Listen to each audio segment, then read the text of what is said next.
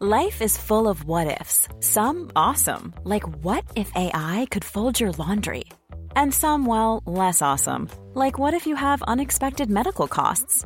United Healthcare can help get you covered with Health Protector Guard fixed indemnity insurance plans. They supplement your primary plan to help you manage out of pocket costs. No deductibles, no enrollment periods, and especially no more what ifs. Visit uh1.com to find the Health Protector Guard plan for you.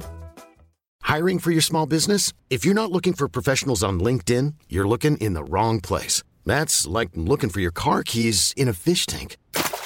LinkedIn helps you hire professionals you can't find anywhere else, even those who aren't actively searching for a new job but might be open to the perfect role. In a given month, over 70% of LinkedIn users don't even visit other leading job sites. So start looking in the right place. With LinkedIn, you can hire professionals like a professional. Post your free job on linkedin.com slash achieve today.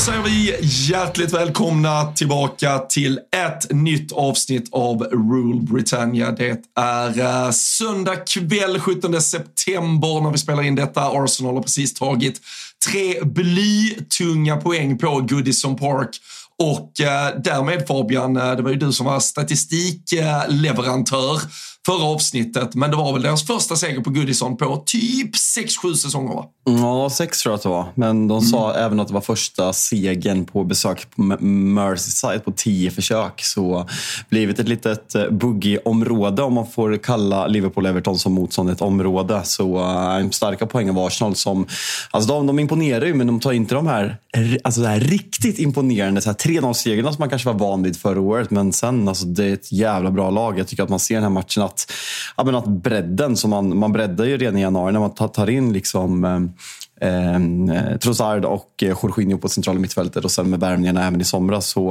ja, men att man kan byta ut Martinelli och få in Trossard där, det hade man inte möjlighet till för ett år sedan. Så det, det är något som klubben har gjort jävligt bra. Mm, ja, jag tycker Viera den här uh, matchen också är otrolig. Så det, Fan, var, var, var, var, han lite bättre än han som brukar spela där? Eller vad? Ja, ja, ja, ja, jag vill inte låta mitt öga luras. Jag ska kolla statistiken sen så ska jag se om han är bättre eller sämre. Kolla hur många, han, många gånger han inte fick passningar och sådana saker. Exakt, typ, om man kan skylla exakt. på sånt. Men det, det kändes som att Arsenal var lite mer direkta än vad de har varit tidigare. Vad det beror på det vet jag inte. Vi, vi behöver inte prata om det faktiskt. Nej, vi ska, vi ska inte fastna. Vi, vi kommer att komma tillbaka till eh, Arsenal-Everton. Vi kommer såklart gå igenom hela den Premier League-omgång som eh, till 90 procent är eh, färdigspelad. Det väntas ju Monday Night Football också. Nottingham Burnley, ruskigt tung vecka. Inleder ju, alltså, inleder en riktigt fin fotbollsvecka där vi har Midweek-fotboll med Champions League och Europa League. Så nu är det bara att boka upp sig varenda jävla kväll, varje jävla vecka egentligen hela hösten. Ja, det är kul. Det blir jättekul att kolla på ännu mer fotboll. Det är en jättekul sport. Ja, ja. Vi, uh, vi hade ju en uh, otrolig sittning igår, uh, eller ja, när vi sitter här var det igår, lördag. Tutto Live Weekend som vi gör på lördagar 11 till 1 övergick ju i en watchalong där du och jag tillsammans med ja, men ett helt jävla batteri av vänner som avlöste på de där olika stolarna i K26-studion så såg vi tillsammans Liverpool vända, visa muskler mot Wolverhampton. Vi såg United ja, men vara Manchester United hemma mot Brighton och ja, så avslutar vi ju kvällen med ett eh, Newcastle som på lite halvfart eh, besegrade Brentford. Eh, kanske inte alla som lyssnar på detta som var med oss, men eh, nog eh, rekommenderar vi alla att kika in på lilla highlights-paketet på reaktioner och annat som det bjöds på under den där eh, heldagen. Ja, eller så skippar man det. Och, eh, nej, fan. Alltså, jag vill inte ens podda idag. Alltså, det, det, är inget kul här. Fan. Du, uh, vi, vi öppnar vårt gemensamma dokument för, uh, ja men i alla fall när vi fyller på med lite punkter. Det är det, alltså det är sänkt ribba för att kalla det körschema, för vi skriver ungefär sju punkter kanske i eh, ett dokument. Men du, eh, du eh, inledde med att skriva lägga ner podden? Frågetecken. Det, var, det är snarare den taken du har just nu. ja, alltså om förra, om det är väl två veckor sedan, så när vi satt här söndagsavsnitt senast eller spelas matcher så var det efter Arsenal och då var det så, här, då var det så färskt så att man liksom, ja men ja, det är bara, det är bara liksom sätta sig och podda. Nu har man landat efter gårdagen och matchen mot Arsenal var det ändå så här, ganska mycket att ta med sig. Att United neutraliserar Arsenal på Emirates på ett sätt man har gjort på ganska länge. Men efter första 15 minuter att bli totalt överkörda eh, av, av Brighton som ännu en gång säljer spelare. Och du, du, jag kommer inte ihåg vad han hette, men du, du sa till alla oss i studion bara, vad, den här, den här, känner ni igen det här namnet? Vet ni vart han spelar? Alla, alla, alla, alla bara, nej, aldrig hört talas om. Han spelar i Brighton, han är på plan i matchen ni kollar på just nu. Aldrig hört honom och är helt överlägsen varenda Manchester United-spelare. Så, ja, Ja, nej, men alltså det, det är ju faktiskt otroligt. De, de, de skickar ju in en sån här gubbe alltså, i stort sett varje vecka. Nu var det, det var Adingra uh, som vi, jag syftade på där och som vi, som vi diskuterade. Hade aldrig hört talas om honom innan och, eh, och kommer liksom ut. De har ju ett par alltså avbräck igår också. Eh, de, de startar ju inte med Evan Ferguson längst fram utan det är ju som du var inne på förra veckan redan. Danny Welbeck som får starten, gör målet. Eh, fan, Adam Lallana letar sig in i en startelva. Estupinian out. Då kommer Tarek Lamptey tillbaka från ingenstans och visar samma form som, är det tre säsonger sedan nu typ, där han kände som han kunde bli the next big thing. Men han var helt otrolig på sin vänsterkant. Så det, alltså vad Brighton än kastar in. Vi kan ju välja att se det som United fortsätter att vara svaga eller att Brighton bara går från, ja, men från klarhet till klart. Men det är ju otroligt, just alltså lagbygget, hantverket, tränargärningen, De Serbi, där vem som helst som i stort sett sätts ut på planen kan utföra jobbet för att det ska spelas så jävla bra fotboll. Och det, det ser ju väldigt, väldigt enkelt ut i allt de gör. Från speluppbyggnad till hur de i stort sett med en cutback snett inåt bakom. De, de, de utnyttjade ju den där vänsterkanten till fullo matchen igenom. Men sen var det snett inåt bakåt, pang mål. Det var effektivt också från Brighton igår. Ja, men vad är det här? Alltså en, en offensiv sexa med Dahoud, Pascal Gross, Adam Lallana, Mittoma, Adingra och Danny Welbeck. Och de är helt fullständigt överlägsna Paul Trafford. Det är, eh, nej men det är sinnessjukt och eh, debatten efter den här matchen har ju som vanligt varit att Gary Neville går ut och kritiserar Glazers. Eh, motståndarsupportrar och även en del egna supportrar eh, pratar om Ja, det, det, är klart att det till viss del är Glazers eh, ansvar vad som sker men att spelare och kanske framförallt Erik Ten Hag kommer undan med eh, med eh, att de också ska ha skit för det här. För kollar man rent krasst, alltså Erik Ten Hag pratar om att han kom in till klubben för att förändra kulturen. Han har tagit väldigt tuffa och svåra beslut, kanske framförallt senaste tiden. Men samtidigt så kollar man på den här truppen och det är liksom, han har fått värva André Onana, hans gamla målvakt, för 600 miljoner. Han har fått värva Lisandro Martinez, sin gamla gubbe, för 600 miljoner. Han har fått värva Casemiro för 800 miljoner. Han har fått värva Rasmus Höjlund för 800 miljoner. Och sen utöver det så har vi liksom spelare som inte är på banan just här. Men man, man kan inte bara... Eh, jag, jag, köper liksom argumentet att det är liksom ledningens ansvar. För det, United är liksom sjuka på så fruktansvärt många sätt. Och det är liksom uppe i ledningen med Richard Arnold, en technical director med John Murtog, en, en sporting director med, med Darren Fletcher. Liksom, de ska inte vara på den positionen. Vi behöver inte ta den diskussionen. Men Erik Den Haag, alltså, vad, vad, vad, har hänt i sommar? Vad har hänt i sommar? Man gick liksom, sen zoomar man ut lite, eller zoomar ut lite. Alltså efter ligacupfinalen så är United jävligt svaga på, vå på våren. Det, det, glömmer folk lätt. att man är liksom, När Rashford inte hade sin magiska period så vart man väldigt dränerade och hade framförallt svårt att göra mål. Så United var inte bra de sista två och en halv, tre månaderna förra säsongen. Och det är liksom verkligen byggt med på den här säsongstarten. För det, det är under all kritik. Mm. jag kikar i i annat sammanhang kikar jag just på tabellen faktiskt för alltså, års eh, tabell. Om man bara går kalenderår från 1 eh, mm. januari 2023. Där ligger United sexa uh, på 49 poäng på 27 matcher. Det är, det är City etta, det är Arsenal tvåa, 54 poäng, Liverpool trea, 52 poäng. Delat med Aston Villa också, 52 poäng. Så... Är inte ni, är inte ni typ obesegrade typ 20 ligamatcher snart eller? Uh, det kan vi kanske vara. Hade vi inte mm. någon plump där fast att vi liksom rättar till uh, formen kanske. Uh, i slutet skitsamma. skitsamma. 15, 7, 5 har vi på de 27 matcherna och då, ja, mm. ja minst, jo 4, 5, de förlusterna låg nog i typ januari, februari, början av mm. mars ungefär. Men, men det blir ju extremt, alltså vi, vi behöver inte fastna i Glazers och vi behöver inte fastna i den stora diskussionen kring Uniteds ägande. Men det, det som såklart måste ifrågasättas är ju den sportsliga det, det blir fel tycker jag när det riktas just mot Glazers. Kanske framförallt för att jag känner att undertonen i mycket av kritiken som riktas mot Glazers är typ de har inte satsat tillräckligt. Där blir det ju väldigt fel när du igår då möter ett Brighton som alltså skickar ut en 11 som är ihopköpt för 16,2 miljoner pund. Det är alltså Alltså den dyraste spelaren är denne Adingra som jag aldrig har hört talas om i stort sett. 6,9 miljoner pund. Mittoma 2,6 miljoner pund. Pascal Gross 2,6 miljoner pund. Terry Lamptey 1,5 miljoner pund.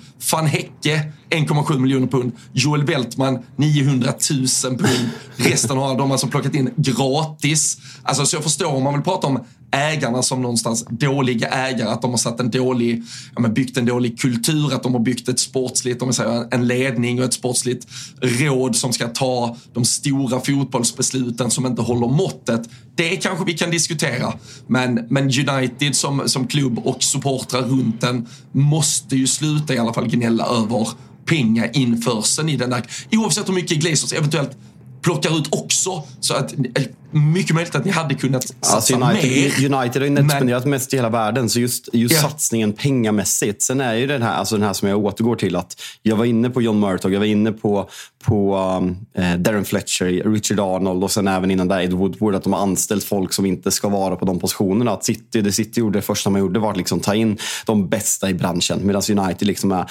nostalgiska och ska liksom jobba med sina jävla class of 92 fortfarande för att man tror att den här, liksom, den här andliga eran från Sir Alex Alex tid ligger kvar. Och det är bara att kolla. Hur lyckade har de här adepterna i Sir Alex era varit på tränarbänken? Ryan Giggs, Wayne Rooney, Phil Neville, Gary Neville. Alltså alla. Det, Henning Berg. Kolla på Henning Berg. När han spelar 4-4-2 och håller på att skicka ut AIK och allsvenskan. Men det är klart att de ska styra vår klubb.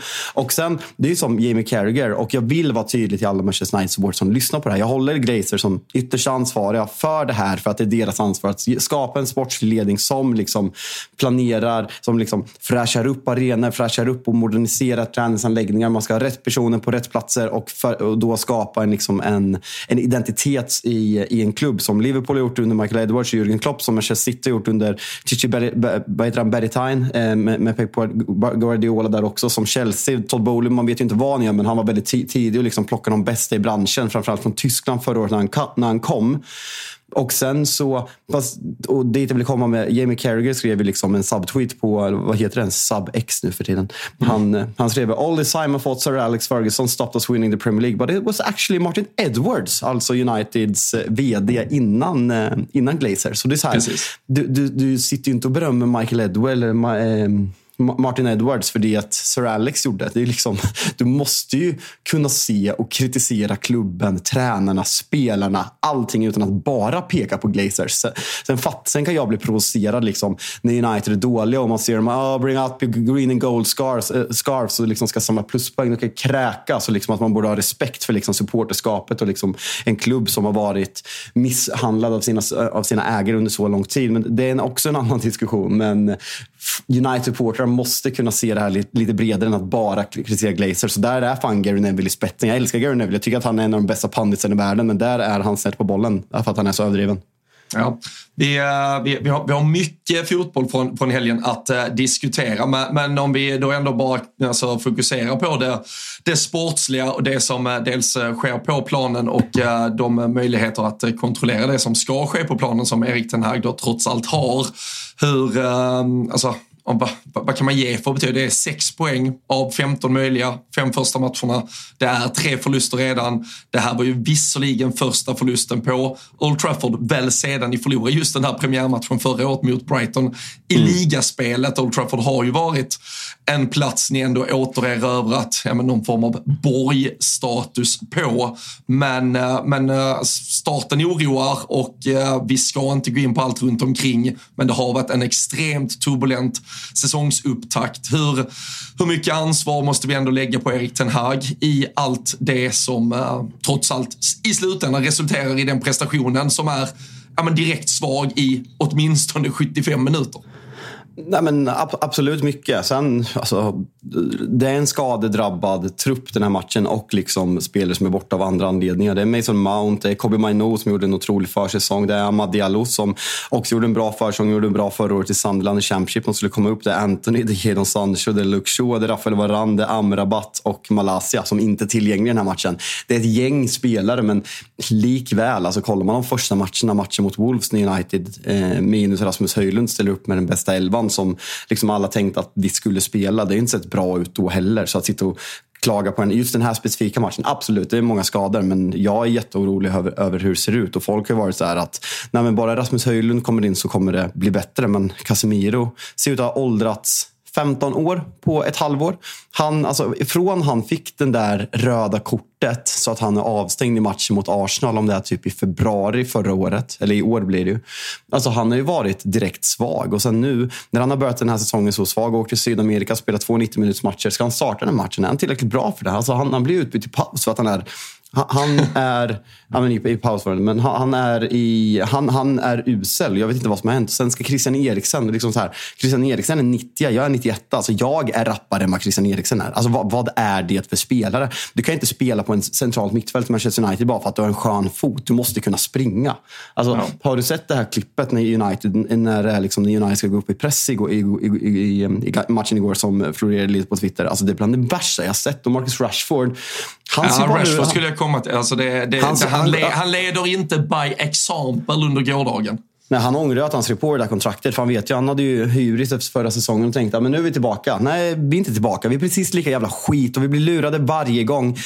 Ole Gunnar Solskjaer lurade mig och alla att vi var tillbaka, att han var en bra tränare. Louis van Hall lurade mig och alla andra att han var en bra tränare, att vi var tillbaka. José Mourinho lurade mig och alla andra en säsong att vi var en bra tränare. Moyes lurar fan ingen däremot. Men Erik Ten Hag lurar ju också alla. Jag, jag, vill inte säga att han är en bluff, men hur kan det se så här dåligt ut? Han har fått alla sina spelare, han har fått värva för mest i hela världen. Det måste se bättre ut. Och det, det är en sån jag skrev vidriga jävla pissklubb igår. Då var jag lite arg. Men alltså, den här klubben fuckar mitt liv. Alltså, jag mm. orkar inte. Ja. Nej, det, jag förstår dig. Det, det är tuffa tider. Jag, jag upplevde ditt äh, mående från äh, första parkett äh, igår. Så jag Men Casemiro borde ju filat på lilla utcheckningen som Fabinho har gjort. Om du har sett klippet från Saudi-ligan när han glider runt. Alltså. jag har inte sett det. Jag måste kolla på det. Ja, det måste, alltså, där snackar vi. Alltså, Brasse 30 plus, det är exakt det tempot de vill spela fotboll i. Alltså totalt obrydd och vet att han liksom ska bara casha in miljon på miljon på miljon i typ tre år till. Det är så jävla sinnessjukt. Men uh, ja, det är en större diskussion uh, för ett annat forum kanske. Men, uh, nu, Kasim, nu kollar jag på det. alltså, det är, go, go, googla, sök Fabinho på, på Twitter så kommer det upp. ja, det, det gör det verkligen. Uh, och um, när man har allt mot sig redan då, då är det ju klart att några millimeters marginaler och en boll på fel sida linjen inte heller kan lyckas vara det som startar någonting och att Rasmus Höjlund plötsligt får ett mål som hade kunnat kickstarta något annat heller. Nej, alltså, det, det, är ju där också. Det, det, är ju små marginaler. Jag, vi satt och diskuterade där och båda var väl faktiskt på samma sida. Att på den, den eh, bildrutan de går på ser den ut att vara ute. Men sen finns det ju en annan bildruta där den inte ser ut att vara ute. Så det, det är lite konstigt när det liksom ska vara clear and Sen kommer jag inte sitta och gnälla på det. Men eh, det, det känns... Det, det är små marginaler. Alltså, Liverpool är katastrofala i första halvlek. Alltså katastrofala. Och att Wolves bara leder med 1-0 i, i underkant. Sen, sen får man in det där tidiga målet och vänder. Arsenal liksom sent mål, Tottenhams vändning ska vi inte ens prata om. Alltså det, det, är små marginaler, men det, det, är det som är fotbollen. Och det är det som avgör att United har sex poäng och eh, ni har väl eh, 13 poäng, va? Både Liverpool och Arsenal nu. Precis. Nej, men det, är ju, det, blir en, eh, det blir en ganska speciell omgång på så sätt som du säger. Liverpool vänder ju 1-0 eh, underläge till 3-1. City vänder 1-0 underläge till 3-1.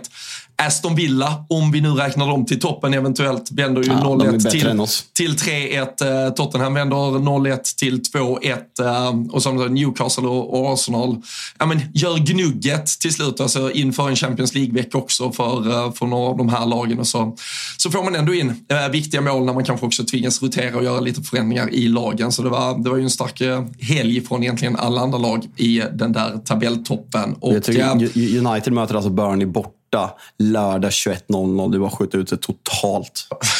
Fy fan vad det är deppigt. alltså. Helvete. Ja. Vi har ju redan, vi har redan kikat på uh, däremot. Jag tror också United spelar 21.00 den gången, uh, 21 oktober som vi har fingrat på en uh, ny watchalong. Där vi alltså har från 13.30 till just 21.00 Premier League-fotboll. Då, då, då, då, kör vi igen, får se om du mår bättre den gången. Ja, troligtvis, troligtvis inte. Jag, jag, jag kollar schemat, alltså det är inte så jävla bra innehåll, men nästa söndag är det alltså Arsenal-Tottenham, Brighton-Bournemouth, Chelsea-Villa, Liverpool-West Ham. Alla matcher 15.00. What the fuck? Ja, men det är väl någon tv-deal va, som tvingar fram det. Det känns väl som att lagen som spelar både Villa, Brighton och Liverpool spelar ju torsdags eh, Europa. Så de mm. måste ju spela söndag. Uh, så då får man väl uh, trängas med, med tiderna. Borde lagt. North London Derby 21.00 istället på lördagen gåshud. ja, fy fan. Det hade blivit blodigt. Vi, vi får väl, det är väl läge snart kanske däromkring att uh, kolla läget. Uh, Pierre Hatim, vår käre vän, var ju bocka av Goodison. Jag tyckte jag såg bara på Twitter att han markerade 37 av 92 arenor i, eller, 32, eller 37 klubbar kan jag tänka mig att det blir. Och det är ju vissa klubbar som del, eller är det någon klubb som delar arena i de högsta systemen? Det är det kanske inte va? Vet fan inte. Sånt där, sånt där det är italienska övningar. Nej, men det är italienska övningar och skit. Så um, ja, men, eh, vi, eh, vi, vi har mycket stora matcher som väntar. Men eh, ska vi ta oss till Molineux och det som startade i helgen och där du hade, vad blev, blev det, 53-54 minuter av njutning och tro på att lördagen skulle bli väldigt mycket bättre än vad den sen kom att uh, bli.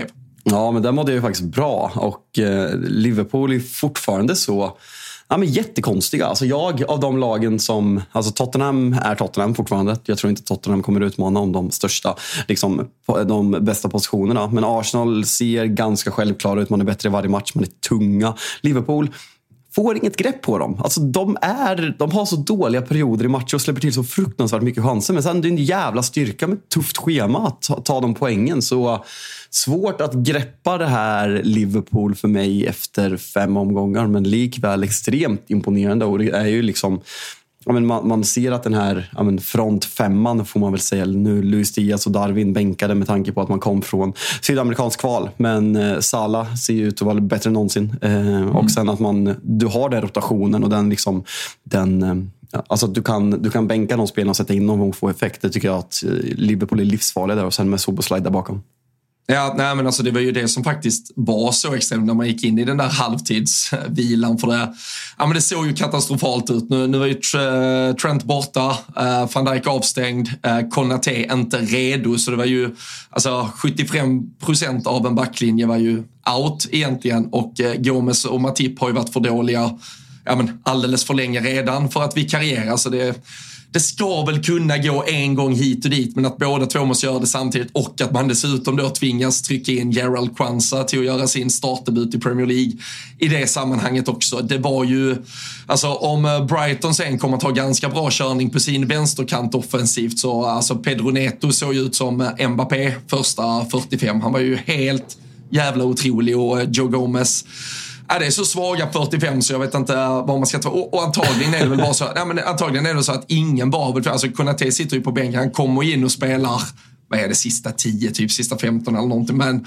han, eh, alltså han var ju uppenbarligen inte redo för mer för då, då, hade du behövt tvingas fram, alltså tvinga fram det bytet i paus egentligen för det var ju fullständigt haveri. Så McAllister, också då ändå en av de här sydamerikanska kvalspelarna som tvingades in i startelvan och eh, var ju inte på, eh, ja men han var inte där riktigt, tar ju ett eh, billigt gult kort efter bara några minuter som gör att han sen måste vara lite försiktig, måste släppa igenom Wolves i ett par omställningar och kontringar. Så alltså Liverpool, jag tror Alltså, jag fattar att Klopp är fullständigt jävla förbannad när man går in i paus, men jag tror också han fan är rätt lättad att det bara står 1-0 till Wolverhampton. För det, det hade kunnat vara totalt ja, men mörker och helt över. Och vi har ju tidigare under det här året, alltså från förra säsongen, det är sex sådana här 13-30 årsparkar. Vi har fem förluster. De fem senaste 13-30 har vi gjort ett enda mål och vi har ju varit klappkassa.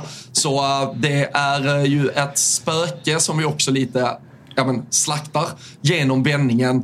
Och jag tycker också med den bredden vi har nu att nu blir det ju ändå Luis Diaz in. Det blir en offensivare balans. Vi sätter ner Soboslaj till att styra tempo och han verkar ju vara beredd att kunna fylla vilken jävla roll som helst, kunna göra vad som Klopp än begär av honom. Och jag tycker han ja, men med sån jävla självklarhet. Alltså, och nu, jag ska inte strö något, men det är ju en, den typen av spelare United hade behövt just alltså där det blåser och någon bara säger men fan, ge mig bollen så ska jag försöka ta tag i detta. Och, och där är ju Soboslaj, där har han ju ja, men, jag har inte sett många nyförvärv kliva in och vara så ledande i en miljö som i övrigt egentligen är så bra som Liverpools, någonstans i alla fall på pappret är. Men Soboslaj med som självklarhet har tagit, ja, men tagit en jävla alltså, imaginär kaptensbindel på sig och styr och ställer där ute. Är det någon oro för liksom Fabinhos position? Att McAllister har spelat där. Hans, jag sa innan att hans 45 första minuter är bland det värre man sett. Det finns ingen tydlig... Alltså du har Endo som är den defensiva ankaret men kanske lite mer löpstark som jag har fattat det. Och sen så Thiago som kan vara den här spelfördelande, lågt Men du har ingen ja, men Casemiro, du har ingen Rodri, du har ingen Declan Rice om du fattar spelartypen. Är du orolig över det? Just kanske ännu mer när er backlinje ser Alltså, och då, då behöver vi inte bara alltså, så att, att den ser sämre ut med Joe Gomez och jag vet inte vad han heter. er mittback, så, så okänd är han. Eh, nej, men alltså, det, det, är inte sett, det är även när Trent och van Dijk spelar på den där, på den där högerkanten som det har sett eh, tveksamt ut även förra säsongen. Är du orolig att ni saknar den spelartypen?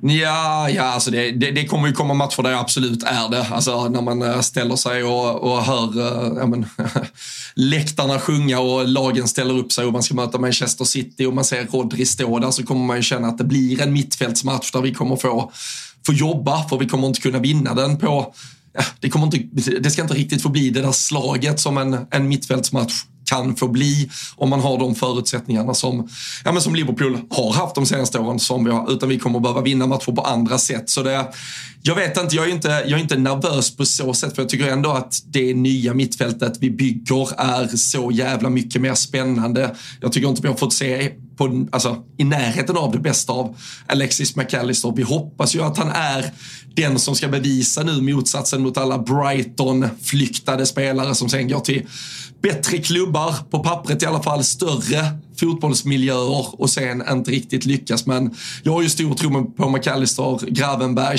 bör ha framtiden för sig att kunna växa in i någon mittfältsroll i Liverpool också. Så det, och sen framförallt att alla där framme nu i offensiven, Gakpo satt ju jag och svor åt eh, och över i första halvlek, så får han ändå peta in den där bollen. Luis Diaz tycker jag sätter avtryck direkt. Jag tycker även Nunes när han kommer in, ja men alltså visar det klassiska presence. Han, han verkligen tar för sig, han vill vara involverad. Han eh, ja, men, är, är tuffare för backar att möta denna säsongen. Och sen Salah verkar ju bara bli bättre och bättre och bättre nu. Nu räknas väl Harvey Elliots eh, skott till slut som ett självmål. Så, det är väl så viktigt, så viktigt. Salah, Salah får ju inte den assisten, men annars är det ju tre ass och ja, han ligger ju bakom alla målen. Jag kikar lite nu. Han, Drar man ut det, jag tror uh, han har ju snittat, om det är, nu, eller han är uppe i över 200 så här, goal involvements. Fy fan, jag har stulit din engelska lingo känner jag nu, det gillar jag inte helt. Men uh, han, han snittar, alltså drar man ut över 38 matcher säsongen så snittar han 24 plus 10 löpande varje säsong. Och uh, det är fan inte helt fel Fast... för en spelare som ska ha varit slut i ett par säsonger. Alltså jag måste, jag måste säga, jag har bett ursäkt när jag har använt vissa anglicismer och så här. Alltså goal involvement, den är okej. Okay. Alltså det, det, är ett snyggare ord än att säga mål plus assist. Men Exakt. att säga transitions åt en kontring eller säga gameplay dies åt att matchbilden, matchplanen dör. Det är en on, onödig anglicism. Där måste vi sätta ner foten. Jag, jag gillar nödvändiga anglicismer. De är välkomna i mitt, eh, i mitt vokabulär och i mitt, eh, i mitt språk. Så uh, kör, du, du har mitt godkännande. Vet du en sak? Folk vill ha blod och folk, det är inte kul. Jag vill inte lyssna när du liksom sitter och klappar Liverpool medårs och är så jävla nöjd. Nu tycker jag att vi går vidare. Ja, ja det, det, tyckte du under lördagen också. Nej, det, var, det, var, det, var, det var vidrigt. Alltså, det var, det var typ vidrigare under Liverpool och United.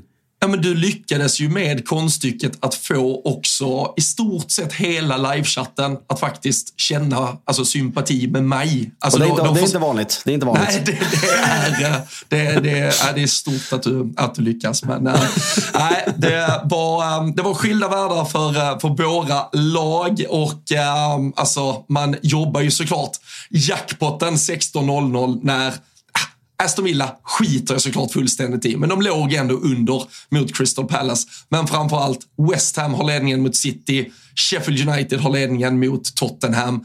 I vilken av de här vändningarna vill du eh, börja när vi tar oss vidare?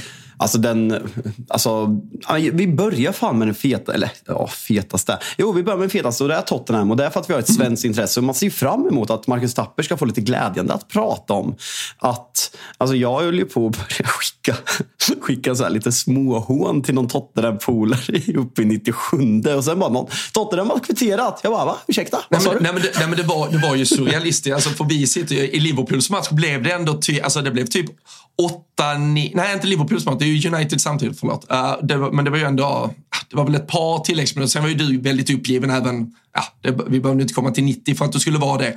Men, eh, men vi, vi kliver ju ur uh, studion och går och sätter oss uh, utanför där uh, man liksom kollar och Tapper sitter, han hade något jävla underspel i Tottenham, han hade Sheffield att vinna och allt möjligt. Han stod och firade sitt Big Nine-spel liksom och så Ja, men, fan, men det, är det slut då eller? Nej, nej, men det är 97 så det är ju ingen fara. Och så bara, jaha, är vi säkra på det eller? Hur mycket är tillagt? Säger man att det är 12 minuter tillagt och sen så plingar det 1-1 Richarlison, 2-1 Kulusevski. Och folk har klagat på de här långa övertidsminuterna. Fatta vilka scener på Tottenham Hotspur Stadium. Vad, om vi börjar i en ände, mm. eh, Postecoglous firande.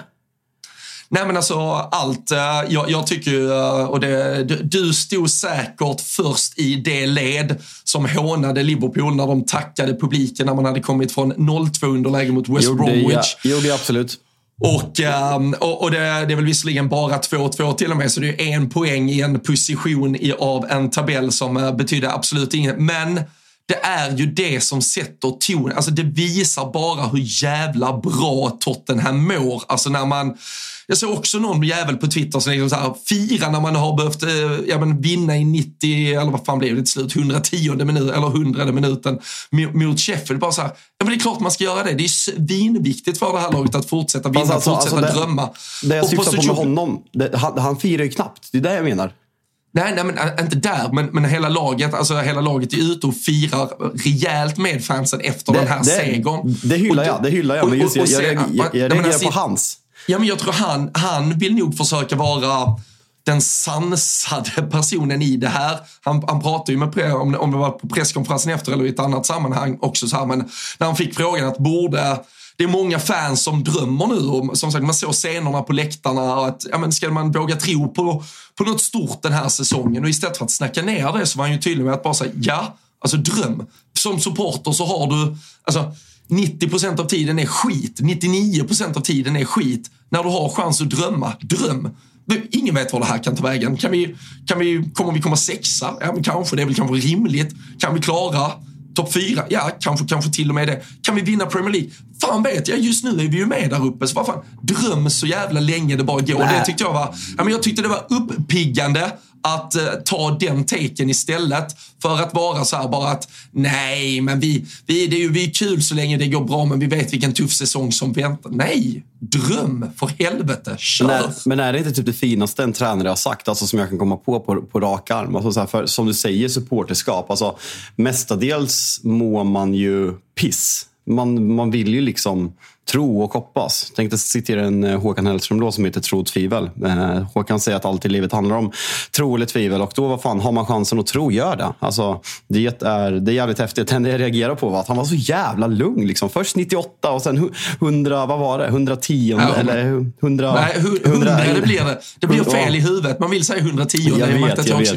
Jag, jag, kände, att, det jag kände att det blev fel. Nej, men alltså, så här, den där, man vill ju se Mourinhos klassiska liksom, löpning mot, eh, mot Manchester United United i Champions League när han tränar Porto. Man vill se Jürgen Klopps mot Alisson när i Merseyside-derbyt. Det är sådana scener man han hade fått en hjärtattack. Eh, Ange. hade, hade varit sjukt om han hade kört eh, liksom, eh, bara glidit på knä framför Sheffield United-fansen. Det hade haft något. Men, nej äh, fy fan. Men äh, vi, vi, alltså, vi, vi brukar ju kanske inte fastna i prestationerna för typ lag som Sheffield United. Men jag reagerar ju ändå på alltså, att, att vi gick in det på det här sättet. Du, du har alltså 1-0 borta mot Tottenham i 97 minuten. Du tappar det till förlust. Det är alltså samma lag som har 1-1 mot City efter ett litet turmål i 85.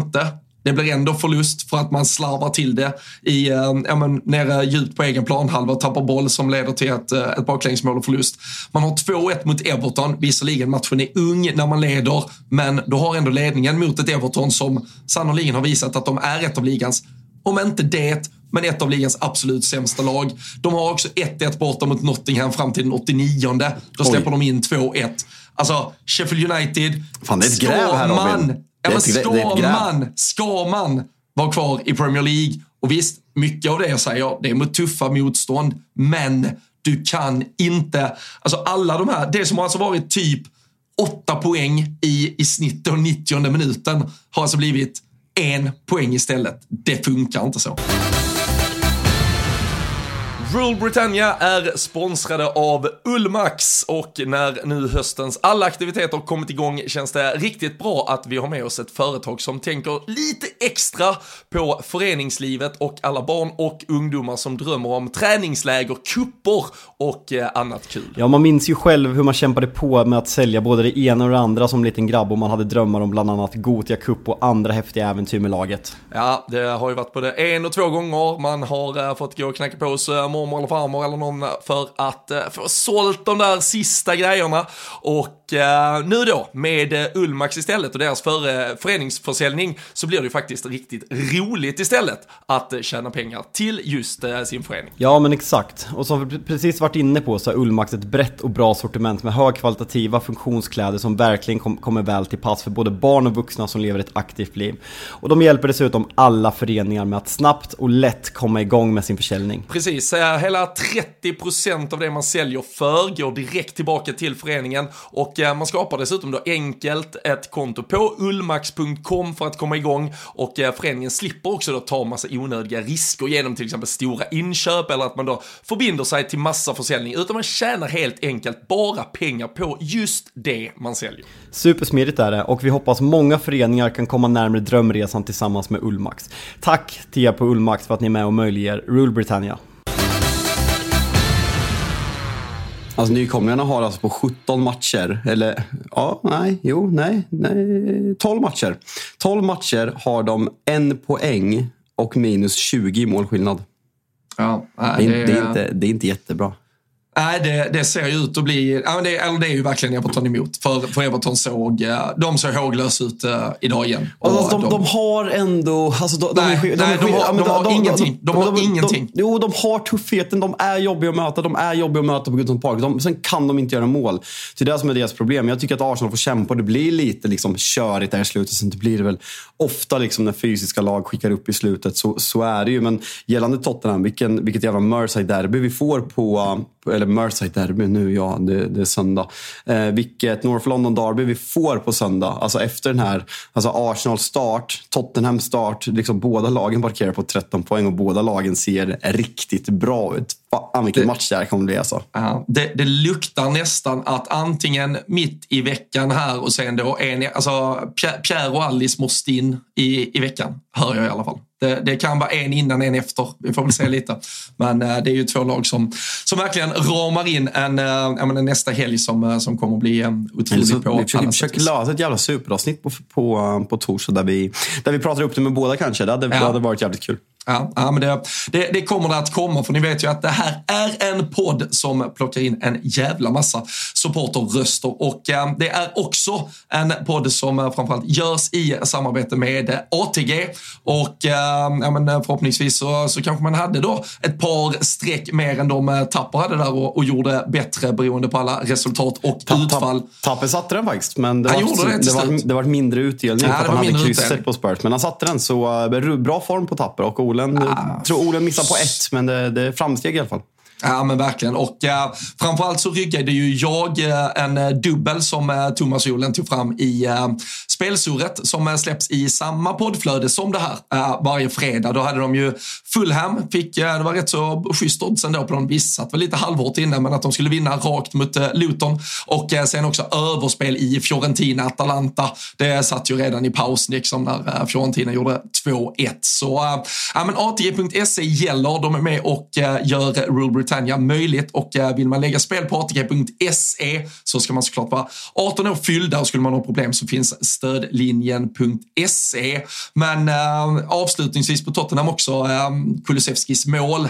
Fy fan vad bra han drar den. Alltså i steget, viker tillbaka den ja, men allting upp till målchansen också. Men eh, det är ganska mycket kvar att göra för att trycka upp den i eh, första hörnet. Ja, men att han lägger den tillbaka. Man vet själv, alltså när, när du kommer inifrån och liksom skjuter mål, den står ju på fel fot där så han hinner inte reagera. Så det är ja, men jävligt mäktigt och kul för Dejan som har haft en tuff period nu senast med landslaget och även liksom, ja, men, kommer han spela, kommer han inte spela? Haft det tufft sen ja, men egentligen hela 2023 och sen måste vi väl ändå säga, även om man kanske inte har mycket till övers för honom som fotbollsspelare, kanske framförallt du, men Richarlison så kritiserad som han har varit. Jag tror att han har varit på en historisk låg... Det var hans första, det blev hans första mål eh, i Premier League hemma på eh, Tottenham Hotspur eh, Stadium i alla fall. Ja, ja det, det måste det vara. Nej, men han, om, om bara får spekulera i Richarlisons eh, mående, vilket jag väldigt sällan gör, så eh, känslan att han är på en histori- har varit på en historiskt låg nivå eh, efter liksom, ja, men blivit petad för Son, kritiserad, även kritiserad i Brasilien. Att han får komma in här och göra ett plus ett tror jag betyder massor för honom och liksom att han kan kanske studsa vidare på det. För man vet ju att det finns en, ja, men det finns en bra fotbollsspelare där någonstans, bara att han ska få det lossna. Ja, och det är ju det som är... Ehm, man ska ju, vi, ska, vi ska absolut inte dra växlarna efter bara, bara några veckor i ett Tottenham som plötsligt är utan Harry Kane. Men det blir ju lite mer hela lagets lag. Någonstans, alltså även de som kommer in är viktiga. Alla är någonstans involverade och är viktiga. Det ligger mer ansvar på men, både första, andra, tredje och fjärde inhoppare också. Det är inte bara Kane som behöver lösa det, utan alla kan ju fylla lite större skor och eh, det kan ju vara en matematik som till slut där 1 plus 1 blir 3 istället för att du får upp ja, men, maxnivån på fler spelare och, eh, och därmed någonstans ersätter den, den helhet Harry Kane tidigare bidrog med. Fan, det är kul när man håller på Manchester United att man får tagga igång sig på att det är ett eh, hett North London Derby i helgen. Det, det, det, är, det är dit vi har kommit. Det är mörkt. Det är becksvart. Det är becksvart. Ja. Andra vändningen då. Aston Villa 0-1 till 3-1 från 87 minuten och framåt.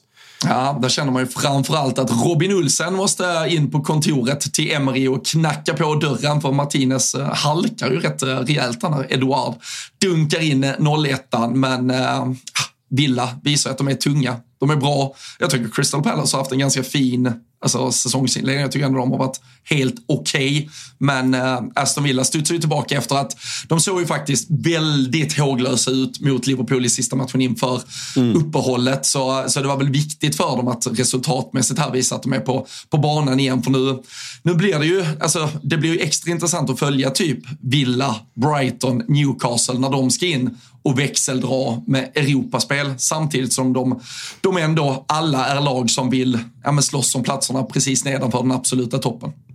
Verkligen, men, men ser man inte, prata om bredd i, i Arsenal, ser man inte också, alltså kollar man spelarna som alltså Villa sätter in i den här matchen, liksom Leon Bailey, Juri Tillesman, Den Donker, alltså Den Donker och Duran är väl inga superspelare, men kanske framförallt Tillmans och, och Bailey, att det liksom, de har värvat ihop ett slagkraftigt, kanske framförallt offensivt lag och sen har de även breddspelare som kan komma in och förändra matchspel så att det finns en rotationsmöjlighet, något som man kanske har sett i lag som West Ham tidigare när man har spelat i Europa, att, att de inte har riktigt ja, med bredd för för. Så, och samtidigt, alltså de gör det bra. Samtidigt som Molly Watkins inte riktigt har lossnat för. Kommer till målchansen men den vill liksom inte in. Så jag tror att det finns mer att plocka av, av Aston Villa. Halvtufft schema har man väl haft och ändå har man nio poäng efter, efter eh, fem matcher. Så ja, men en habil, stabil start. Och sen ska det bli kul att se när man ska, när man ska kombinera det med Europa nu som du var inne på.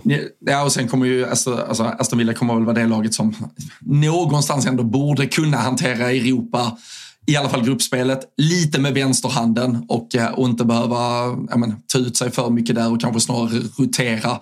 Där tittar man på Newcastle, om man kommer till dem sen så roterar de ju snarare väldigt mycket i ligaspelet här under lördagen för att komma förberedda till San Siro och eh, Milan i, i det som väntar i veckan. Så, så Aston Villa tror jag väl ändå har möjligheten eh, inledningsvis att eh, göra den större delen av rotationen i Europa och eh, fokusera fortsatt mycket på ligaspelet. Eh, City vänder också 1-0 till 3-1 och uh, man blir ju inte riktigt klok på dem för ännu en gång känns det som att man rapar ur sig att de inte ser fenomenalt fantastiska ut men de hittar ett sätt att vinna matcher och nu, nu är det fem raka istället och nu är det en lite tuffare bortamatch. Det är ett lite tuffare schema men man fortsätter göra det igen och igen och igen. Ja, alltså sett till highlightsen. Vi, den här matchen var ju samtidigt parallellt som vi satt och kollade på andra matcher så man har bara sett highlights. Men City ska ha varit ganska överlägsna i den här matchen. Haaland slog tydligen något rekord. Den spelare som har missat flest big chances sen man började föra statistik på det här, den här matchen. Och ändå lyckas han ändå... Kän, känns ju som något Darwin Nunes hade förr i alla fall. Ja, verkligen. Eh, lite breaking news här under podden också. Aran van Bissaka borta två månader. Total gåshud. Ja, det är ju perfekt. Men det, det, han, var ju, han var ju out redan i, uh, igår, så att säga. Det var ju Dalot till, till höger och uh, ja. Region vänster. Ja, det är fint att vi har kan egentligen... Det alltså, to, det, det, alltså, nu, nu, nu drömmer man ju stort här. Men han drog ju med Jadon Sancho till USA under landslagsuppehållet. Alltså, supit ner sig, gjort en. Alltså, trillat genom ett bord, en Albin Ekdal och, och det är det som jag... Alltså, då är ju inte Sancho han, är inte, han, var inte, han var inte på topplistan okay. över uh, Ten Hags gubbar. Men om det är en fylleskandal med Wan-Bissaka involverad också då... Oh, det... Alltså, tror du Wan-Bissaka super det? Kan inte ge Sancho här, utfört någon voodoo på nej. honom eller? Ja, kanske det också. Ja, det eller att de bara fejkar allting. Så de får chilla rehaben tillsammans i två månader. Med John Wall. Ja, herregud. Men äh, City, du var inne på att det var kanske en bättre prestation då den här gången i alla fall. Ja, nej, alltså, de är ju imponerande och eh, Eh, även eh, nyförvärvet Doku gör en bra match vad jag har hört och Pep var ute och hyllade honom bara. Han sa väl något i stil med “That's a proper winger, eh, we miss one”. Så att han får komma in och starta så här tidigt känns väldigt olikt Pep. Eh, speciellt under, efter ett landslagsuppehåll kanske. Så det ska bli kul att se honom mer i, eh, i City-tröjan. Och sen nu har man ju fått in liksom och breddat lite diskret som jag säger att även Newcastle har gjort. Så det eh, Julian Alvarez fortsätter spela trots att han liksom reser och gör det väldigt bra i den där Kevin De Bruyne-rollen. Och sen ska det bli kul att se när man, man Mattias Nunes kom in den här matchen och spelade ungefär 20 minuter. Men när han kommer in och får börja starta. Det, det, det finns mycket att göra helt plötsligt i det Manchester City. Och backlinjen är ju... Ja, men det, är, det är otroligt att man... Kyle Walker är ju förlängt. Vad tycker du förresten? Jag såg att eh, vissa kallar dem, eh, gjorde lite skämt att det var ovärdigt att City ska gå och bli Englands Mjällby. Men vad tycker du om kontraktsförlängningsvideon med Kyle Walker? Nej, men den är, den, den var, det är så svagt. Den, jag, tyckte, jag, jag, jag gillar den. Nej, sluta. Nej, jag är också lite barnsligare än vad du är. Ja, ja, det vet jag fan. Men nej, ja, nej, nej den är, den, alltså, min favoritvideo med City-koppling den senaste veckan är ju när Pep Guardiola uppmanar Ulf Kristersson att godkänna katalanska i alla fall. Alltså, drömmen nu är ju att Pep har fullt fokus på att diskutera katalanska, liksom, ja, men, eh, ja, hur, hur det ska tolkas och eh, ja, men, bekräftas av Sverige och glömmer bort att eh, fokusera på fotbollen kommande månader. Vad har vi på Oscar Bob förresten? Uh, det är Norrbagge, va? Är det inte det? Nej, ingen aning. Jo, jag tror det är det. Alltså, ung super... Alltså, på tal om då att svensk fotboll mår som den mår, men Norge har alltså en eh, supertalang i eh, City också. En ja, till. No, ja, no, 03, 1,74 lång, kom in i 91 minuten. Oscar Bob, stor kung nummer 52. Ja. Det, hade, hade, hade, inte, hade inte Niklas Bentner 52? Jo. Ja. Otroligt om man har valt det som en hyllning till Niklas Bentner. På tal om folk som super och skadar sig på nattklubbar i alla fall. Hoppas det, min gubbe. Ja, ja, men absolut. Men äh, City äh, trummar på när fan, äh, när fan har City sitt första stora test. När fan spelar City en, en stor match. De bara rullar på, de bara flyter fram. Ja, de, är, alltså, de har haft lite halvtuffa matcher, men inga, inga så här som, eh, som sticker ut nämnvärt. De har Newcastle borta, var såklart ligacupen. Eh, Arsenal, Arsenal, Arsenal borta 8 oktober. Ja, men det är ju bara om två veckor. Så det, och, sen, det, då väntar, och sen är Brighton United, så då, då, kommer, då kommer de på rad. Och sen är Chelsea och Liverpool. De, riktigt bra. United är ganska enkelt, men de andra alltså, då har Arsenal har alltså, i så fall om jag gör min huvudräkning, då har de Tottenham, och City och Chelsea i tre av sina typ fem kommande i alla fall. Så eh, tuffare schema för dem i alla fall. Ja. Men äh, det, det, kommer vi till äh, när äh, det väl är dags där. Ähm, den mest säkra matchen, det var ju Fulham Luton 1-0. Jag sa i förra avsnittet, det blir såklart 1-0 Rally Jiménez. Nu börjar det Carlos Vinicius, men 1-0 spikat, enkelt. Svintråkigt antagligen. Ingen ja. har antagligen brytt sig heller. Ja, nej, och Fulham känns inte lika starka som förra säsongen, men likt vi är inne på, så länge nykomlingarna är så svaga, så länge Everton är så svaga, så kommer de inte blanda i sig den riktiga bottenstriden, även om jag har svårt att se att man liksom kan återupprepa sin tionde placering från, eh, från föregående säsong. Om vi, om vi tar kvällsmatchen då, Newcastle-Brentford. Newcastle, mm, det, det, ser inte... Alltså Brentford är bra, men på hemmaplan, liksom, Newcastle bara blåste ju över varenda lag på St. James' eh, för, förra säsongen. Och man, man känns inte lika självklar klara och det känns som det är lite, ja, lite kurv kontra förra säsongen. Och nu ska man alltså in och man ska åka till Milano redan på tisdag och spela tidig match mot Milan i den där riktigt tuffa gruppen. Ja, nej, sen, eh, sen är det väl eh, som sagt med tanke på spelschemat som, eh, som väntar och, och dubbelspelandet. Man gör ju en, en hel del. Det var väl något som var framtvingat Tonali med lite skavank efter landslagsuppehåll eller samlingen som han lämnade halvvägs. Men både Longstaff och Elliot Anderson in på mittfältet med Bruno Gimares, Anthony Gordon, Harvey Barnes och Kellen Wilson blev fronttrion. Där har ju ja, men i alla fall både Isak och eh, Almiron varit eh, ganska stående tidigare. Vi var ju också inne på det, att eh, Isak nog skulle få vilan. Nu får vi väl se om det är, de gjorde bara ett byte dessutom, Newcastle, så de ville väl verkligen gå hårt på de här gubbarna för att snarare kanske göra typ fem förändringar till, till Milano på, på tisdag. Men uh, Wilson visar ju återigen vilken jävla garanti han är. Han, eh, det är ju ett mål som eh, han petar in som blir, blir bortdömt och han sätter ju dit straffen eh, iskallt. I det lilla Newcastle ändå ja, men presterar här och det de de ändå måste göra för att till slut lyckas vinna matchen så är det ju Kellen Wilson. Alltså mycket hänger på och såklart att Alexander Isak på sikt är en mycket troligtvis bättre spelare, en mycket mer spännande spelare, någon man kan få en mycket större och högre höjd ur. Men, men Wilson visar ju fan vecka in och vecka ut när han får chansen vilken jävla garanti han är. Alltså, det, det, känslan är att det typ kan komma att bli en sån situation att Alexander Isak spelar de tuffa, kanske framförallt bortamatcherna när, när Newcastle ska gå lite mer i, på transition. Mm. Eh, och eh, nej, fan jag måste sluta. det är inte kul. Fabian, sluta. Eh, nej, men att, ja, men som Milan borta, PSG borta, Dortmund borta i ligan, liksom tuffa ligamatcherna.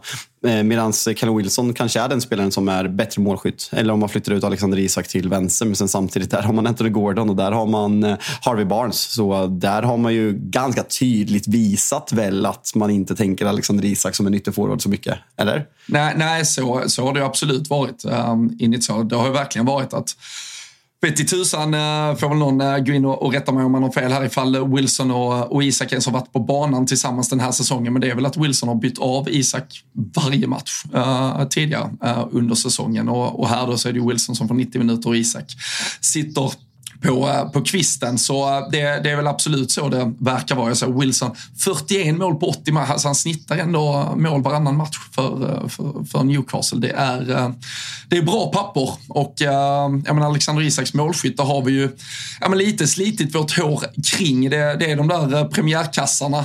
Sen, sen ja, det, det, det krävs att han är lite mer kontinuerlig i allting här för att uh, jag tror att Newcastle ska vara helt, helt redo att ta klivet och ge han ja, men, det fulla förtroendet. Det, det blir svårt när Wilson är så pass bra varje gång. Och just att han inte behöver så mycket minuter, nästan varje inhopp också, så, så petar han in en boll. Och det, ja, jag tror det stressar eh, både Hau och Isak och, och klubben lite att uh, man så tydligt vill byta till Alexander Isak som den naturliga och det, ja, men det stora första valet. Men att Wilson med sina siffror backar upp något helt annat. Men det är så svårt med, med Alexander Isak också för det känns som att man har haft den här diskussionen ja, men 20 gånger. Att Alexander Isak gör tre mål på två matcher varav ett ett drömmål. Många, kanske framförallt AIK-are, säger nu är han på riktigt. Nu ska han bli topp 10 eller topp 5 bästa anfallare i världen. Och sen så kommer motargumenten. Han måste göra det här över tid. Och sen så visar det sig, han gör det inte över tid. Han går in i en svacka. Han gör inte mål på tio matcher. Callum Wilson tar hans plats. Han kommer tillbaka, är jättebra. Alltså han måste, jag upprepar mig, jag har sagt det tusen gånger. Han måste bli kontinuerlig i sina prestationer. För annars, vad, vad landar vi? Ja, alltså startspelare i, i Premier League, liksom så här, han kan leda en anfallslinje i ett topp fyra lag i Italien. Alltså så här, Oliver Giroud startade liksom Milano-derbyt igår. Eh, på den nivån är det. Och där skulle ju Alexander Isak absolut kunna spela. Marcus Thuram som har gjort det väldigt bra i Inter. Alltså på den nivån skulle ju Alexander Isak också kunna vara. Men nivån på liksom topp sex klubbarna sen plus Newcastle i England med tanke på pengarna som kommer in. Alltså så att leda en anfallslinje där, det krävs jävligt mycket. Är Alexander Isak på den nivån över 38 matcher just nu? Jag är tveksam helt ärligt. Ja. Vi får se och vi får se om han är tillbaka från eh, start på, på tisdag när det är Champions League-fotboll. Det är eh, Newcastle och eh, Manchester City spelar tisdagsmatch. Arsenal och ditt älskade United. Rätt i, alltså efter att man har blivit Nej, utspelad mot Brighton det, det, hemma. Det, då, vill man ju ha, då vill man ju ha Bayern München nästan. Så det, äh, det kan bli sån jävla äh, körning. Och äh, tisdag, onsdag Nästan så att man Dessutom, borde åka upp och köra watchalong alltså. Ja, det är ju watchalong som gäller på YouTube. Om man söker upp Tutu Live Weekend så kommer det vara Champions League eh, watchalongs eh, tisdag och onsdag också innan vi är tillbaka med Tutu Live eh, Weekend nästa helg. Så det, äh, det, det, det väntar jävligt mycket roligt. Men äh, något som inte var så jävla roligt Fabian, det var Bournemouth-Chelsea 0-0. Nej, och nu börjar det bli slut på Chelsea på ursäkter att det är mycket skador, att det är mycket otur. Dock Starling, så Starlings frisparkar där. Alltså, det, ja. alltså, Nej, alltså, alltså, herregud, det är, det, det är sinnessjukt. Det, det, är otur, men det börjar bli dags på ursäkter för Chelsea. Att det ser bra ut och det är mycket skador och Mudry kommer bli bra och Sterling gör sin bästa. Sterling är tillbaka och Jackson kommer till mycket chanser ett XG. Det är dags att plocka poäng Chelsea. Det här går inte. Ni är... Alltså, Ja, vill, vill, du, vill, du, ja, vill du ha perspektiv på alltså hur dåliga Chelsea är? Jag, jag, jag, jag, var ju inne och nämnde att jag har suttit och pillat lite i kalenderårstabellen. Man har alltså på 28 spelade matcher i år så har man 25 pinnar. Man har vunnit fem matcher. Man har 5, 10, 13. Man har minus 11 i målskillnad. Och man har alltså två matcher mer spelade än Everton, men bara tre poäng mer. Så det kan vara att man alltså är sämre än Everton 2023. Förstår du då hur dåliga Chelsea är? alltså det där är en nivå med att man typ kommer på 16-17 plats i Premier League. Ja, det, de, är, de, är sex, de, är 16 i, de är 16 i kalenderårstabellen. Ja, det är helt eh, makalöst och jag, jag har varit positiv till Chelseas fönster, vilket man börjar få äta upp. Och liksom, kollar man fortfarande på laget, de ska kunna leverera, men Mudryk... Sen, titta, alltså, ja, men tittar du starten, alltså, jag, jag tycker också Alltså helheten av uh, fönstret och framförallt om man ja, lägger samman det med det januarifönster man gör. Men, men nu är det ju massa av de här spelarna man har plockat in som är otillgängliga. Massa nya skador som, som Lavia, började... Lavia skadade ganska länge va? Ja, nej, han är ju borta. Alltså, all, alla är ju borta. Liksom. uh, så, det, nej, men det, men så det blir ju jävligt märkligt. Var man, alltså, så här, det, det kan ju inte heller vara en ursäkt hur länge som helst, utan då är det ju också nej, ett, nej, ett, ett större problem. Du, du, har alltså, du har Cucurella, Bettinelli, Caicedo, Chukwuemeka, eh, Nkunku, Broja, Fofana, Badiashile, Sar, Chaloba, James och Lavia. De är, out, alltså, de är inte ens i truppen idag. Medan, alltså, alltså bänken, vi ska ju inte snacka, alltså Stutter, Matos, David, David Washington. Ja, uh, min, min, min gubbe. Min gubbe. Gilchrist. Ja. Uh, Alfie Gilchrist. Ja, du har, du, dubbla, dubbla slipsar har du på, på bänken. Alltså inte och, ens uh, jo, jo, Johan... Fan, fan heter han i efternamn? Joano. Joano. Ja. Joano. Inte ens han vet vilka det här är. Nej, nej. Nicholas Jackson också, rätt upp på fyra varningar. Så han är ju en varning bort från att vara avstängd redan sitt, efter sex omgångar. Typ. Sitter man såklart på FBL. Ja, ja, det, det, har, det, har inte, det har inte gjort dig rik, så att säga. Det har inte, str, alltså, det har inte strösslats med poäng på honom. Men han, han såg fan svinhet ut mot Liverpool i premiären, tyckte jag. Ja, nej, men han var jättebra. Liksom, det är där alltså alla XG-snubbar säger att han kommer till målchanser, men är så jävla trött på. Nej, det är dags för Chelsea att eh, börja leverera, helt enkelt. Eh, Arsenal då? Ska vi ta dem? Vi snackade lite om det i början. och alltså, Det känns lite... Alltså, så här, känns inte Arsenals säsongsinledning ganska liknande? Alltså, man har tappat poäng mot Fulham och den matchen är väldigt lik. Det som sticker ut nu på slutet är att alla spelar på rätt positioner. Vem kunde tänka sig att det skulle bli bättre när, ja, men när Gabriel klev in i mittlåset och man ställer upp med den backlinjen som var fruktansvärt bra förra säsongen. När man slutar spela en hitta på position till Partey, när man slutar flytta in Ben White som mittback som han inte har varit sedan Brighton-tiden. När man sätter upp, ja, men när man spelar Biera i en offensiv mittfältsroll och liksom man inte ska hålla på att göra han som inte får nämnas vid namn till en Xhaka-kopia eller vad det nu är frågan om. Vem kunde tro att det blir bättre? Arteta måste sluta gå på myten om sig själv och liksom spela det här spelet som har gjort honom till en av världens bästa och mest spännande tränare och Arsenal till ett av världens mest spännande lag. Nej, men tittar du startelvan idag, precis det du är inne på. Så, alltså startelvan idag är ju den, det, det är den, om du tar alla startelvor de har haft den här säsongen, så är ju startelvan idag den som är mest identisk, den som i stort sett varje jävla vecka startade förra säsongen och gjorde det så bra. Fyrbackslinjen tillbaka till det man hade förra säsongen bättre balans på det där mittfältet. Uh, ja, men offensiven, visst nu får man kasta in Trossard tidigt, men Trossard visar ju också att, ja, men, hur, hur, bra han är som ett alternativ i den där offensiven. Och uh, nej, alltså de, de, de bryter ju ner Everton till slut. Du, du var inne på att Everton ändå står upp bra, man, man gör det till en fight på Goodison alltid. Inte kanske just idag specifikt, men alltid tunga, tuffa att möta.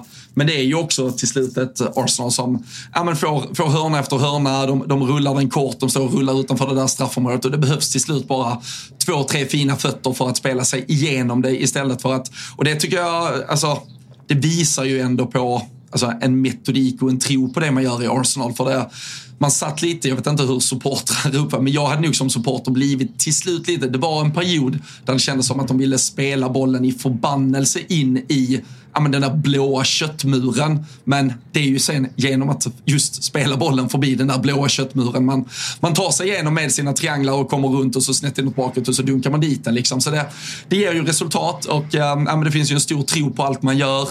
och det, ja, men det är väl på det här sättet också Arsenal ska, ska börja vinna fotbollsmatcher nu för att det, det, är väl ett, menar, ett steg i den riktningen. Vi var inne på City. Du ska, inte, du ska kanske inte imponera efter fem omgångar, men du ska ändå Nej. ha 13, 14, 15 poäng. För det, det, visar att du även på, på halvfart så, så är du tillräckligt bra för att slå i alla fall 80 procent av lagen i ligan. Sen kommer det behövas att man skruvar på saker och nu var vi inne på ett tuffare schema som väntar. Men det här kanske också var en fingervisning till Arteta vart, ja, men, vart en startelva eh, lite mer ska, eller vad den bör likna eh, lite mer framåt.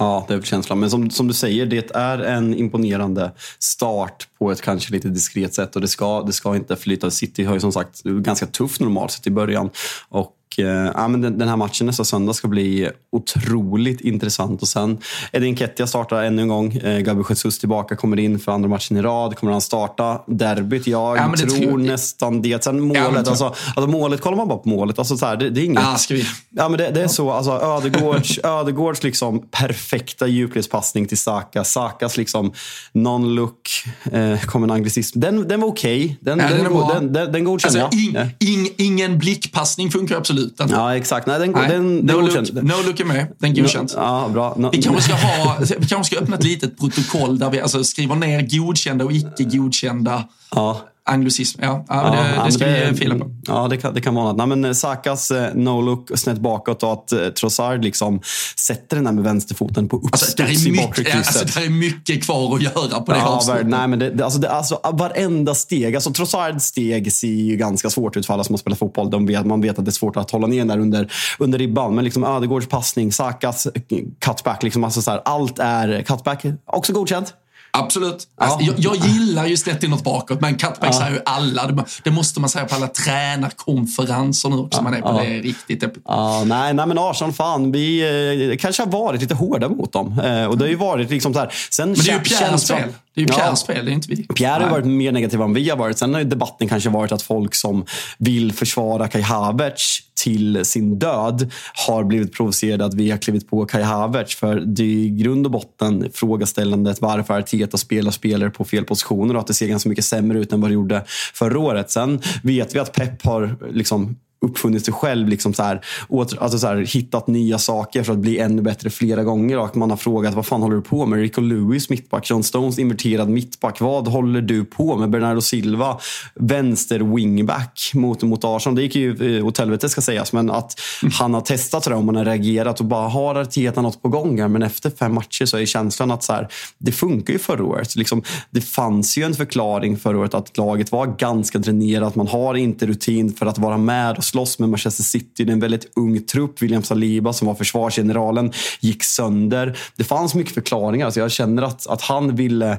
hålla på och hitta något nytt i ett väldigt fungerande lag kändes väldigt konstigt. Sen eh, Raja startar, håller nollan direkt. Ramsdale, mm. Mm, vad, eh, är det hans plats nu? Eller, alltså så här, tror du att Tror du att Arteta kan tänka något i den här stilen? Att vi kommer vara helt överlägsna i den här matchen. Då vill jag ha Rajas fötter. Nästa match är Tottenham. Då kommer det mer skott. Då vill jag ha Ramsdale eller Rajas plats nu. Alltså det är jättesvårt. Om vi bara mm. spekulerar. Nej, jag, jag, kan inte ens spekulera. Men jag, jag tycker alltså... Du, det, det, är så två, pass, två så pass bra målvakter så det, det måste vara tanken att de ska växla en del. Sen, sen om det kommer vara beroende på, ja, alltså, i någon form beroende på motstånd såklart och om det är exakt eh, förväntad matchbild som styr det eller inte. Men, äh, ja, men också med tanke på dubbelspelandet i Europa och så vidare. Men äh, han kommer nog använda sig äh, ganska mycket av det. Men det är väl ändå fortfarande favorit på att Ramsdale gör flest matcher, va? Eller? Um, alltså jag vet inte. Alltså jag, jag, jag trodde inte... Alltså Ramsdale, vad släpper han in? Han släpper in Rashfords mål. Ja, den... Ah, alltså, Courtois tar den, men det är långt ifrån en, en tavla. Liksom. Det är mer med Courtois längd att göra. Men, och sen vinner man. Sen, det, var, det var väl lite oväntat. Ramsey fick väl stå för England i matchen mot Skottland också. Så nej, det blir intressant att följa eh, målvaktskampen mellan Raya och Ramsey. För man, det känns inte som att man vet, likt Pep, att man inte vet vad han har i tankarna väldigt ofta. För att han tänker på ett ganska annorlunda sätt eh, kontra mig och troligtvis dig också. Och troligtvis alla våra lyssnare. Vilket är nog bra för Manchester City att han gör. Så är det lite eh, lite så Arteta också. Ja. ja, vi får se. Det är, det är en annan målvakt. Eh, vad fan, just, ja, men det är er målvakt han. har släppt in sju av de tio skott han har fått eh, på sig den här säsongen. Och det var, krävdes inte lika mycket av Jao Pedro för att vinkla den med högerfoten från ungefär exakt samma läge från andra delen av straffområdet bort i andra hörnet. Det roliga, det roliga var när jag skrev ut den, men det är tur att han är bra med fötterna. Och folk bara, ja men säg ett skott han skulle ha räddat då. Jag bara, ja, Pedros till att börja med kanske, ja, det, som han släppte in för tio minuter sedan.